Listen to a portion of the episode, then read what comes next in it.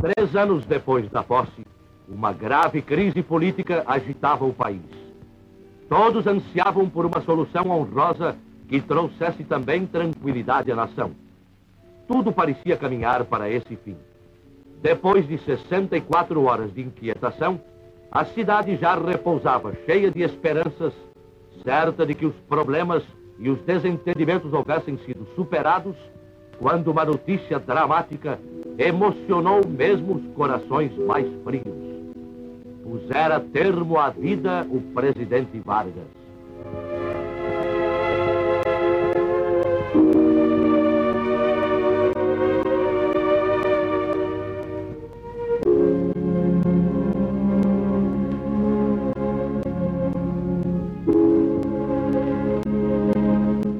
carregado por parentes, amigos e pessoas do povo que disputavam essa honra, os restos mortais de Getúlio Vargas foram conduzidos para o aeroporto Santos Dumont, de onde seguiria para São Borja em sua derradeira viagem.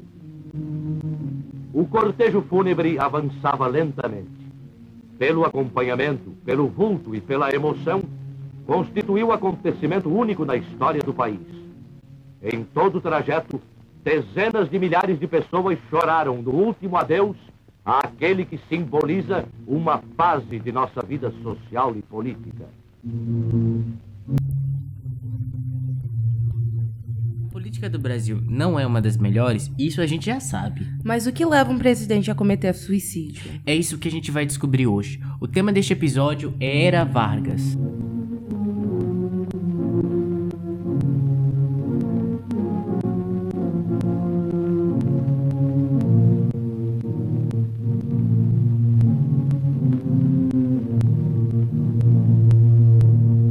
Olá a todos, este é mais um episódio de O Debate, um podcast realizado por três alunos da Bahia. Eu sou a Manuela. E eu sou o Gabriel. O episódio de hoje será um pouquinho diferente, pois não contará com total participação de Fran. Bem, lembrando que a gente mudou a postagem do episódio para toda quarta-feira, mas ainda haverá profissionais formados aqui para sanar suas dúvidas.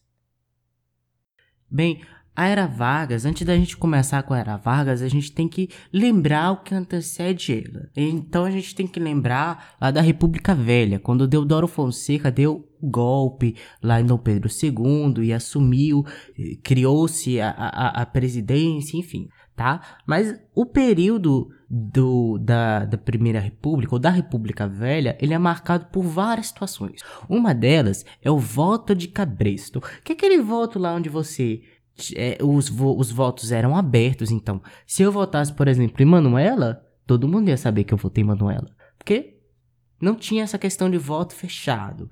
E tinha uma questão muito importante chamada as oligarquias e o coronelismo. O coronelismo era em todo o território nacional. Tá, gente? Isso não era só no Nordeste, não. Era em todo o território nacional.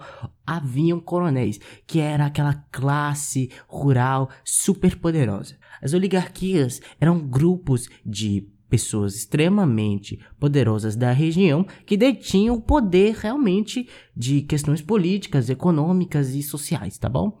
Bem, o voto de Cabresto, ele é importante, a questão de se tratar dele é importante, porque imagina assim, você vai votar, na hora que você ia votar, o coronel que você trabalha para ele, ele estaria lá na porta te esperando para que você votasse no candidato dele. Se você não votasse no candidato dele, ele te batia, ele podia te espancar, ele perseguia sua família, ou ele podia também te matar. Se você não votasse no candidato dele. Beleza? E a gente tem que tratar da principal questão da República Velha, que é justamente a política café com leite. O Grupo Café era o grupo de São Paulo. Eles chamavam Grupo Café justamente porque era a região que mais produzia esse produto. O Grupo Leite era justamente Minas Gerais, tá? Como é que funcionava a política café com leite? Eles se dividiam para tomar a presidência da República. Exemplo, eu sou paulista, Manuela é mineira. Eu estou na presidência. Quando acabar o meu mandato, eu vou indicar Manuela para concorrer na minha chapa. Vocês estão entendendo? E por anos e anos e anos foi assim. Por anos mesmo, gente. Até que em 1930, o paulista Washington Luiz, que era o atual presidente do Brasil naquela época, resolveu: não, não vou, resolveu, não vou indicar ninguém. Não vou indicar ninguém que é mineiro, vou indicar um paulista. E aí ele indica Júlio Prestes para concorrer por ele, tá bom? Enfim, a oligarquia mineira não gostou nada dessa ideia, porque eles se sentiram traídos, eles tinham um acordo que era justamente a política café com leite. E eles se sentiram extremamente traídos. Então, eles se uniram com a oligarquia paraibana e com a oligarquia gaúcha e lançaram o ex-militar Getúlio Vargas para concorrer por eles, tá? Então a eleição basicamente foi Júlio Prestes, um paulista, versus Getúlio Vargas, um gaúcho, tá? Enfim, Getúlio foi extremamente massacrado nas urnas. Quem ganhou foi Júlio Prestes. Mas aí a gente tem que entender um negócio assim. O que, que aconteceu? Depois que Júlio Prestes ganhou, a oligarquia mineira não gostou nada dessa ideia e planejavam começar um ataque para tomar o poder. Mas eles não precisaram começar um ataque, porque o vice de Getúlio, o João Pessoa, aquele João Pessoa lá que dá nome à capital de Pernambuco, ele foi assassinado no Recife. E aí o que aconteceu? Mas a morte em si de João Pessoa não teve nada a ver com política, absolutamente nada. Mas eles usaram isso como pretexto e daí eles começaram uma rebelião, ganharam apoio, apoio dos militares e em 1930 derrubaram Washington Luiz. E quem assumiu no lugar foi Getúlio Vargas. E daí a gente começa um governo, é, uma fase do governo Vargas chamado governo provisório. Esse nome se dá justamente porque Vargas deveria ser provisório. Ele deveria ficar até 1932 e criar uma constituição para que assim houvessem novas eleições e quem fosse privilegiado, justamente a oligarquia mineira. Enfim, Vargas olhou assim, pensou: sou presidente da república, não quero ficar só dois anos, quero ficar mais. E ele cada vez ia adiando e adiando e adiando essa, essa constituição. Teve até uma revolta, a revolta constitucionalista certo? Que o pessoal pedia a Constituição mesmo. Bora, meu filho, faça a Constituição. E Vargas demorava, Vargas demorava e não fazia Constituição alguma. Nesse governo, constitu... Nesse governo provisório, uma das coisas que mais aconteceu foi o seguinte. A primeira foi a criação do Ministério do Trabalho. Mas não pense que foi algo justamente porque eu gosto de, de, de, de trabalhadores. É, movimentos sindicalistas surgiam a cada momento e o Ministério do Trabalho ele centralizava tudo isso e ao mesmo tempo acabava com parte desses sindicatos, entendeu? É isso. Outra coisa que aconteceu também no, no, no período provisório foi justamente a criação da justiça eleitoral. Com ela, Vargas acabava com o voto de cabresto e garantia às mulheres o direito de votar. O sufrágio, então, o Brasil foi um dos últimos, em 1932. O primeiro, se eu não me engano, foi a Nova Zelândia, lá em 1800 e alguns quebrados, que eles é, permitiram o voto feminino, tá bom? Nesse, nesse período, Vargas também, para é, acabar com a crise que acontecia no mundo, que acontecia no mundo e que afetou o Brasil, ele comprou principalmente o, a matéria bruta que mais vendia no Brasil naquela época, quero café. É a mesma coisa assim, pensa. O produto primário que mais vende no Brasil atualmente é a soja. É como se o Bolsonaro pegasse a soja, comprasse milhões de sojas, milhões de, de, de, de toneladas de soja e vendesse. E aí eles conseguiu apartar um pouco daquela crise econômica que acontecia por conta da quebra da bolsa de Nova York em 1929, tá bom? Enfim, Vargas demorou, demorou, demorou, mas enfim fez a Constituição em 1934, dando fim ao governo provisório. Mas isso não significa que ele saiu do poder. Vamos entender um pouco agora sobre o governo constitucional. O governo constitucional era a fase do período em que Vargas esteve na presidência, que abrangeu os anos 1934 e 1937. É, essa fase do governo de Getúlio foi marcada pela radicalização da política brasileira, que foi a partir da atuação de diversos grupos políticos, como a centralização do poder, que foi aplicada aos poucos, e o que levou à construção do Estado Novo. Bom, o governo constitucional de Vargas foi iniciado em meio ao clima de grande expectativa a respeito da democratização da nação.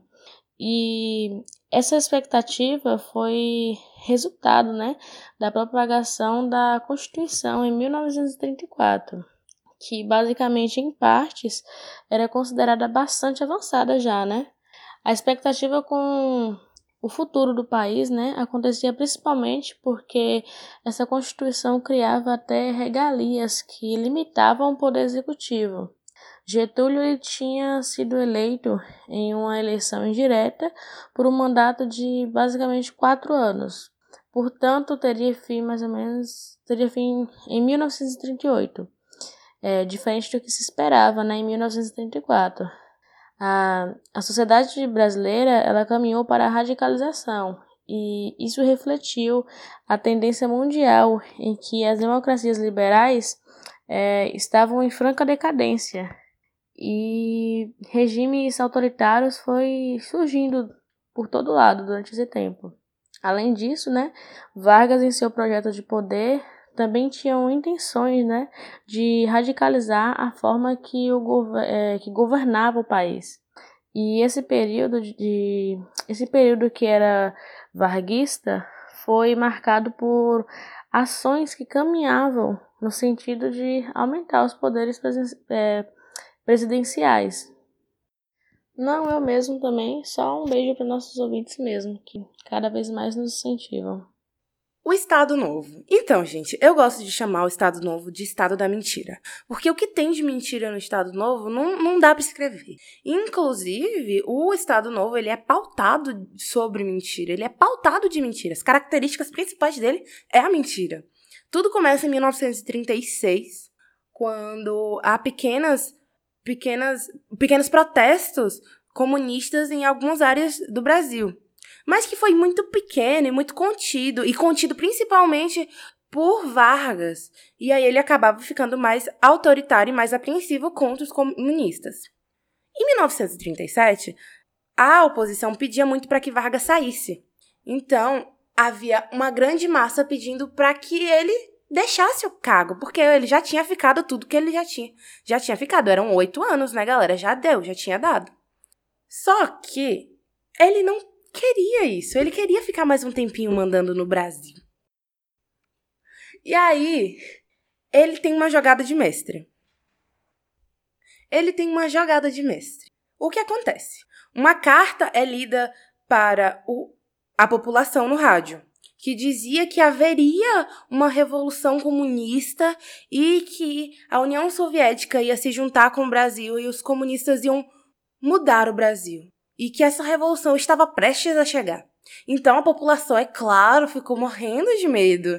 E assim, meu Deus, como assim o comunismo vai invadir o Brasil? Como assim? Não pode, não pode, não pode, não pode. E aí Vargas falou que ele poderia ajudar o Brasil, que ele tinha chave e que ele tinha os meios para ajudar o Brasil. Então a população falou: "Nossa, Vargas é o cara, né? Nossa, esse homem aí pode ficar, pode ficar, deixa ele ficar". Mas isso não passava de uma mentira. A carta era uma mentira, porque não havia comunista nenhum querendo uma revolução naquele momento. Quem tinha escrito a carta foi Mourão Filho, um aliado de Vargas. Então tudo não passava de uma mentira. E isso fez com que houvesse um autogolpe. O que é um autogolpe? Ele muda as eleições. Não haverá mais eleições. Eu preciso ajudar os brasileiros nesse momento e eu vou ajudar os brasileiros nesse momento e não precisa de eleição. Eu, eu posso ajudar eles. E foi isso que aconteceu. Vargas continua ali. E 15 anos. 15 anos. O que era para ser dois anos, viram 15 anos. O, as características do Estado Novo eram características autoritárias. Vargas era um homem extremamente autoritário. E isso era característica também de outros líderes da história, como Hitler, Stalin, Mussolini. Então, assim, é, Vargas era esse homem da opressão, mas que estava ali fingindo que gostava do povo e que era do povo. Nesse momento, ele fala que só ele poderia ajudar, em que fechasse os departamentos municipais e estaduais, ou seja, vereadores, senadores, prefeitos, todo mundo. Chega, a gente não precisa de vocês. A gente só precisa do presidente. E foi isso que ele fez. Ele fecha todos os, os departamentos que são de, de população para prefeito, de prefeito para governador e de governador para presidente. Ele fecha e agora é só de população para presidente. E assim, só bala um pouquinho as estruturas, mas a galera aceita de, de boa, né? Ele finge ali que ajuda a classe trabalhadora, cria a justiça do trabalho, cria o salário mínimo. E assim, claro que a prole fica toda feliz, né? Nossa, ele tá ajudando a gente e tal. E aí ele também dava aquela ajudada nas empresas, na burguesia. Então, ele conseguia conter os dois lados. Ele conseguia conter a burguesia e conseguia conter a prole. Então, tava tudo certo. Ele faz um departamento de imprensa e propaganda que, um, era para enaltecer o governo dele. É, nossa, vocês viram o que Vargas fez? Nossa, ele é perfeito, maravilhoso. Tá para nascer um homem mais perfeito que Vargas. E outro que era para censurar quem ia de contra o governo dele. Ou seja, nossa, você tá falando mal do governo, bora ali pra delegacia, bora ali pra um beco escuro que eu vou te matar. Era basicamente isso. E aí chega a Segunda Guerra Mundial, que o Brasil foi extremamente vira-folha e imparcial, né? A gente sabe, no começo. E assim, ele ajudava qualquer um que viesse. Nossa, não tô aqui, mas também não tô ali. Eu tô aqui ajudando quem quiser ajuda, eu tô aqui prestes a ajudar. Até que os Estados Unidos chega com algumas coisas que a gente quer, né? 200 milhões de dólares e uma empresa de borracha. Então a gente fica muito feliz, né? Muito feliz. Então, a gente apoia os Estados Unidos e ajuda os Estados Unidos na Segunda Guerra Mundial. Só que, olha para Vargas. Ele não era mais o tipo Hitler? Naquele momento, não, galera. Naquele momento, ele era mais Estados Unidos, ele era mais ajuda pro povo. Então, assim, foi um vira-folha danada. E um tempo depois, houve um Manifesto de Mineiros, que era uma carta que dos políticos influentes, assinada por, por políticos influentes, que pediam o fim do Estado Novo. Como assim a gente não precisa mais disso? Como assim é extremamente autoritário? E aí ele, vendo que ele estava meio abalado, a, a criação dos partidos e a eleição de 1945. Ou seja, ele permite que haja eleições e permite que haja a criação de partidos. E aí criaram-se vários partidos, inclusive muitos partidos comunistas que foram de encontro com Vargas. Mas, assim, esse, esse, esse partido grande, esse partido comunista, ele só crescia. E eles pediam cada vez mais a saída de Vargas, porque ele era continuava sendo um cara extremamente autoritário. Só que havia ainda quem quisesse vagas no poder. E houve um manifesto chamado Manifesto Queremista, que era um movimento que era um movimento hashtag Fica Getúlio, que pedia para que Getúlio não saísse porque ele era um homem de bem, era um homem do povo, o que era mentira, a gente sabe. E assim, Vargas, ele via que o Manifesto Queremista, por mais que existisse, ainda não era o suficiente. E ele aceita o golpe. Ok, tá na hora de sair realmente. E em 1945, ele sai e ele vira senador, né? Mas ele sai por cima da carne seca, porque ele fala que ele gosta da democracia. Então, se o povo quer que eu saia, eu vou sair. E é isso que ele faz. Ele sai com uma pose bonita, né, tal, bem na fita. E aí ele vira senador até 1950. Em 1950, ele fala, ele olha ali no espelho e fala: "Nossa, vou me candidatar a presidente de novo". E ele se candidata e ele é eleito pela primeira vez democraticamente. Pela primeira vez em 15 anos, ele é eleito democraticamente. Só que começa a ter uns problemas com o setor empresarial, porque agora ele já estava um pouquinho quebrado. Agora ele já não conseguia ter aquela fama toda que ele tinha, porque o povo já sabia o, como é que funcionava Getúlio Vargas. E aí ele começa a ter problemas com o setor empresarial. Tantos problemas Como assim criar uma Petrobras? Como assim petróleo? Pra que isso, gente? Como assim 100% do salário mínimo? Mas a prole não precisa disso. E assim, cria uma revolta com a burguesia enorme. Então, junta-se ali uma galerinha que fala: "Nossa, a gente precisa tirar esse cara do poder porque não tá dando mais. Eles estão, ó, tá dando muito pro pobre, a gente precisa de dinheiro também".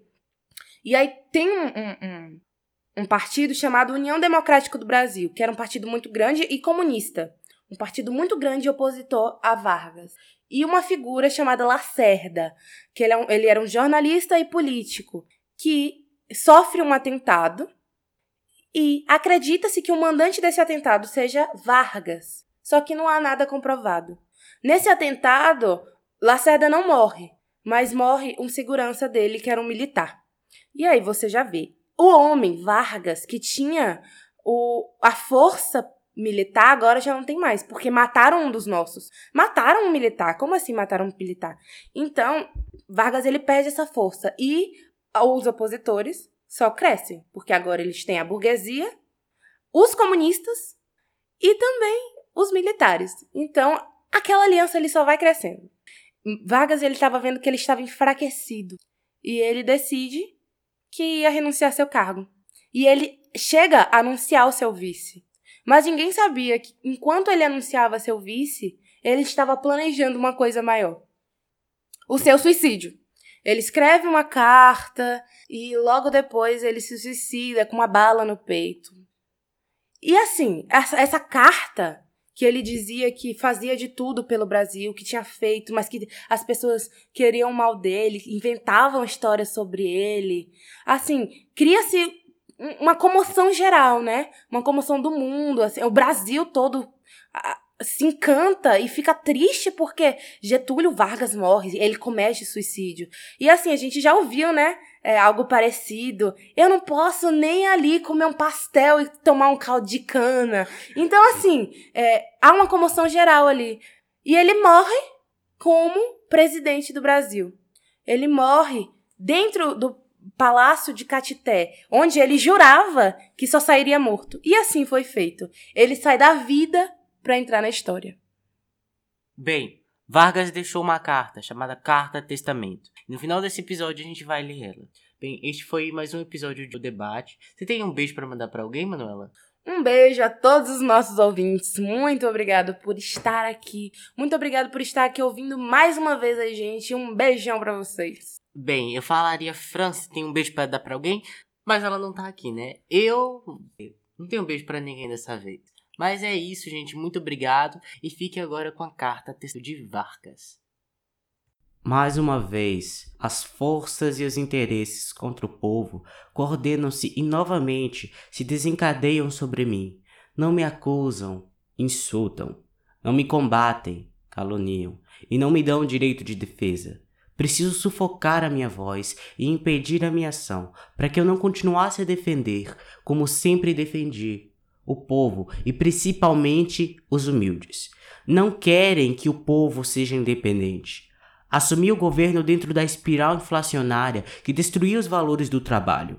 Os lucros das empresas estrangeiras alcançavam até 500% ao ano. Nas declarações de valores do que importávamos existiam fraudes constatadas de mais de 100 milhões de dólares por ano. Veio a crise do café, Valorizou-se o nosso principal produto. Tentamos defender seu preço e a resposta foi uma violenta pressão sobre a nossa economia, a ponto de sermos obrigados a ceder. Escolho este meio para sempre estar convosco. Quando vos humilharem, sentireis minha alma sofrendo ao vosso lado. Quando a fome bater à vossa porta, sentireis em vosso peito a energia para lutar por vós e vossos filhos. Quando vos vilipendiarem, sentireis no pensamento a força para a reação. Meu sacrifício vos manterá unidos e meu nome será a bandeira de luta. Cada gota de meu sangue será uma chama imortal na vossa consciência e manterá a vibração sagrada para a resistência. Ao ódio, respondo com perdão. E aos que pensam que me derrotaram, respondo com a minha vitória. Era escravo do povo e hoje me liberto para a vida eterna. E esse povo de quem fui escravo não mais será escravo de ninguém. Meu sacrifício ficará para sempre em sua alma e meu sangue será o preço para seu resgate. Lutei contra a expoliação do Brasil. Lutei contra a expoliação do povo. Tenho lutado de peito aberto. O ódio, as infâmias, a calúnia não abateram meu ânimo, e vos dei a minha vida. Agora vos ofereço a minha morte. Nada receio. Serenamente dou o primeiro passo no caminho da eternidade e saio da vida para entrar na história. Rio de Janeiro, 23 de agosto de 1954, Getúlio Vargas.